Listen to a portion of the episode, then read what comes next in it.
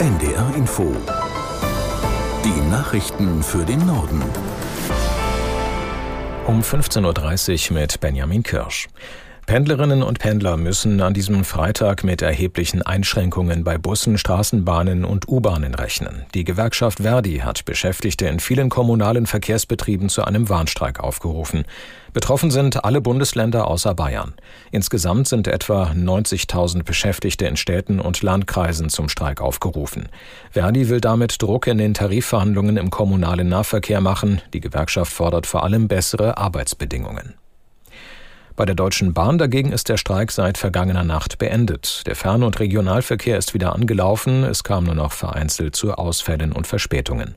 Aus Hannover Svenja Estner. Am Morgen war doch völlig unklar, wie groß das Chaos wird, denn nachdem gestern das Ende des Streiks verkündet worden war, musste der komplette Dienstplan umgestellt werden. Auch Züge waren nicht da, wo sie sein sollten und wurden aus den Depots auf die Bahnhöfe verteilt. Im Güterverkehr rollen die Waggons seit gestern Abend schon wieder. Der Rückstau löst sich langsam auf. Bis zum 3. März haben Bahn und GDL nun eine Friedenspflicht vereinbart. Es wird bis dahin also keine Streiks geben. Stattdessen wollen sich beide Parteien wieder an den Verhandlungstisch setzen setzen. Dann soll über kürzere Arbeitszeiten und mehr Geld gesprochen werden. Was jetzt schon feststeht, im März bekommen die Bahnbeschäftigten eine Inflationsausgleichszahlung in Höhe von 1500 Euro. Landwirte haben heute in mehreren Orten weiter gegen Kürzungen im Agrarbereich protestiert. In Hamburg waren laut Polizei Bauern mit rund 500 Traktoren und Landmaschinen zu einer Kundgebung vor dem Bahnhof Dammtor zusammengekommen. Auch in den nächsten Stunden müssen Auto- und Lastwagenfahrer deshalb auf vielen Strecken noch mit Stau oder stockendem Verkehr rechnen. Auch an mehreren Seehäfen gab es Proteste.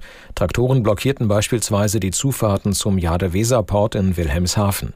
Die Landwirte wenden sich unter anderem gegen die Pläne der Ampelregierung, die Subvention des Agrardiesels bis 2026 schrittweise zu beenden. Mehrere Rechtspolitiker haben gefordert, die Unabhängigkeit des Bundesverfassungsgerichts besser vor möglichen Eingriffen durch extreme Parteien zu schützen. Sie schließen sich damit einem Vorschlag des ehemaligen Gerichtspräsidenten Papia an. Einzelheiten erläutert Lissy Kaufmann aus Berlin. Beispiele aus Israel und Polen zeigen, dass rechte Kräfte immer wieder versuchen, auf Verfassungsgerichte Einfluss zu nehmen. Und mit Blick auf Deutschland geht es den besorgten Rechtspolitikern im Bundestag jetzt eben um das Bundesverfassungsgericht. Ziel ist, dass eben dieses Gesetz, das die Arbeit des Bundesverfassungsgerichts regelt, künftig nicht mehr nur mit einfacher Mehrheit, sondern mit einer Zweidrittelmehrheit geändert werden kann. Und dafür soll das Gesetz im Grundgesetz verankert werden. Der Vorschlag, der kommt von zwei Rechtspolitikern, nämlich dem SPD-Abgeordneten Johannes Fechner und dem FDP-Abgeordneten Stefan Thome. Thome sagt, im Grundgesetz soll dann eben künftig stehen, dass die Amtszeit der Richter zwölf Jahre beträgt, dass das Gericht über seine Arbeitsweise selbst entscheiden kann und dass das Gericht weiter nur in zwei Senate aufgeteilt wird. Die Ukraine will das Atomkraftwerk Chmelnytsky mit westlicher Hilfe massiv ausbauen. Energieminister Haluschenko sagte, dass in der westukrainischen Anlage vier weitere Reaktoren sowjetischer und US-amerikanischer Bauart entstehen sollen. Der Baubeginn sei noch für dieses Jahr vorgesehen. Mit der Leistung von dann insgesamt sechs Reaktoren werde es das größte Atomkraftwerk in Europa, betonte der Minister. Die ukrainische Regierung will damit die fehlende Versorgung durch das von Russland besetzte AKW Saporizhia ausgleichen. Burkina Faso, Mali und Niger haben ihren Austritt aus der westafrikanischen Wirtschaftsgemeinschaft ECOWAS erklärt. In allen drei Staaten in der Sahelzone hatte es in den vergangenen Jahren Machtwechsel durch Militärputsche gegeben. Aus Rabat Anne Bayer. Seit der Machtübernahme der Militärs hatte es immer wieder Spannungen zwischen der in Nigeria sitzenden Wirtschaftsgemeinschaft ECOWAS und den drei Sahelstaaten gegeben. Aufgrund der Putsche hatten die ECOWAS Sanktionen verhängt, gegen die sich die betroffenen Regierungen wehrten. Die drei Militärregierungen werfen ECOWAS vor, ihre Mitglieder im Kampf gegen Terrorismus nicht unterstützt zu haben.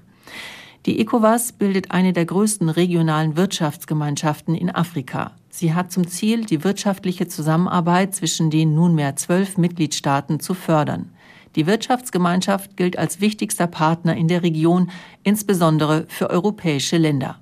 Der Austritt der drei Sahelländer Burkina Faso, Mali und Niger wird für diese den Außenhandel nun erschweren. Großbritannien will Anfang nächsten Jahres Einweg-E-Zigaretten verbieten. Ziel sei, den Anstieg des Konsums bei Jugendlichen zu bekämpfen und die Gesundheit von Kindern zu schützen. Die langfristigen Auswirkungen seien unbekannt und das enthaltene Nikotin könne süchtig machen, teilte die Regierung in London mit. Zusätzlich zum Verbot der Einwegprodukte will London auch den Handel mit klassischen E-Zigaretten einschränken. So soll die Anzahl der zugelassenen Geschmacksrichtungen reduziert, neutrale Verpackungen eingeführt und die Präsentation der Produkte in Geschäften reguliert werden, sodass sie für Kinder weniger sichtbar sind. Das waren die Nachrichten.